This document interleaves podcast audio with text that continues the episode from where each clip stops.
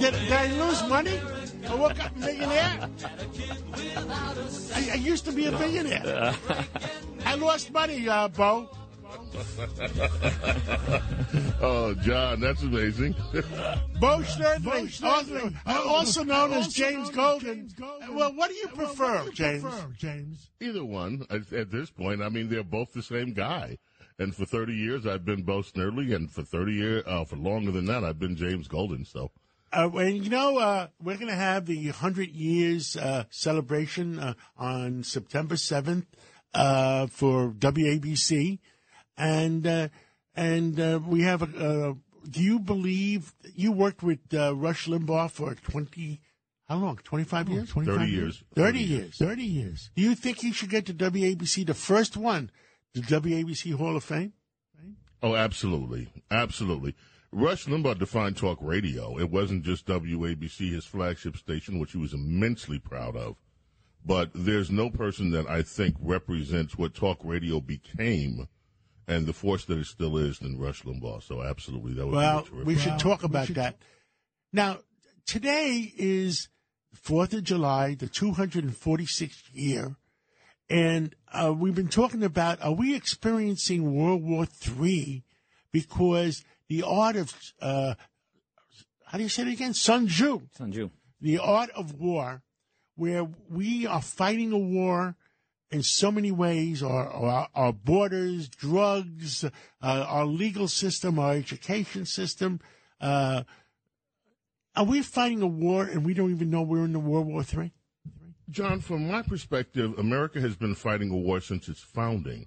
This war that we're having with liberals has gone on since the very beginning of this country. This is what kept us from being a totally united, united country, eh, even as the Constitution was being signed, even as even as the framers were were were disputing various things about the Declaration of Independence. It has shifted, and certainly right now with more media, some of the problems that we are seeing are more pronounced. And there, of course, are things that the founders would have never put up with, such as this, this, this incessant crime rate that has taken over America. There used to be at least a common understanding that criminals should be punished, which seems to have gone out of the window. But this struggle between the left and the right has been going on since the inception of this country.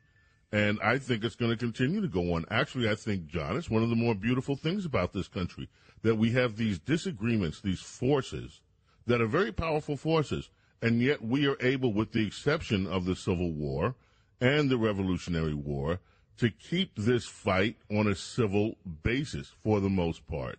And it's going to continue. I think right now, though, we're looking at a period where of restoration of some of what made America great. The idea that right now, as a as a institution, the federal government finally recognizes that life is important, and this is not an issue that should have been settled by the the uh, federal courts the way it was. That religious people have a right to participate. That also came from the Supreme Court this term. Right now, they're looking at election law for the next term and and maybe returning the power back to the states, which is what the Constitution says. So we are seeing a rebirth of constitutionalism coming from the courts, and that is a good thing to celebrate this year. Now, I mean, uh, our justice system is under attack. They're they're picketing the the justices' homes to to try to influence them or scare them to death, and they were not scared. And I I I I, I, I think that was. Uh, uh, that was that was the good part. But the head of security of Supreme Court has told the Maryland State, uh, uh, where where the heck is our security? Where why aren't you protecting these people's homes? It's intolerable. And Merrick Garland should be ashamed of himself as the Attorney General of the United States. And this is one more reason why we should be grateful that Donald that he was kept off the Supreme Court. Right now, this Justice Department is more interested in trying to label parents who are concerned about their children's education as domestic terrorists. Yet you have Antifa, which has been out in the streets now for years, and you have this group of leftists, uh, Jane's Revenge, who are abs- who are doxing Supreme Court justices, organizing protests, and all of that's against the law. And the federal government stands as if they're helpless under Merrick Garland. With this. It is an absolute disgrace that this has been allowed to continue. I, and it's it's crazy. Uh, what other parts are concern you about the attacks on our country? You know, we're number 30, uh, uh, 25 in education in the world, which is horrible. We're killing our kids. Uh, our legal system is under attack. Our borders under attack. Give me the one that concerns you the most. Education. Education. John, in New York City alone, we have over 242 failing schools, and year after year, decade after decade, it doesn't matter who's in office. This is allowed to continue and to grow. America will always face the problem of criminality, of people that are displaced until we actually can compete in the classroom. We're sitting here worried about what gender kids in school, whether they're he, she, they, them, they, X, whatever it is. Meanwhile, in China, in early, early, in what we're considering elementary school, they're already beginning studying algebra and calculus.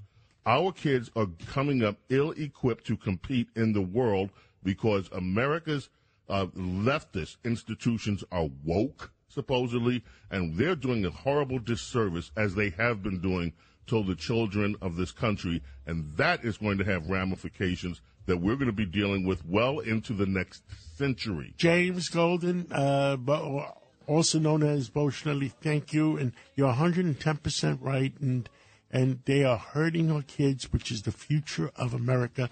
Uh, have a great day this Fourth of July and enjoy it uh, with your friends and your family and God bless you and God bless America. God bless America. God bless you, John. thanks for all you've done for WABC and this country. Well, thank you.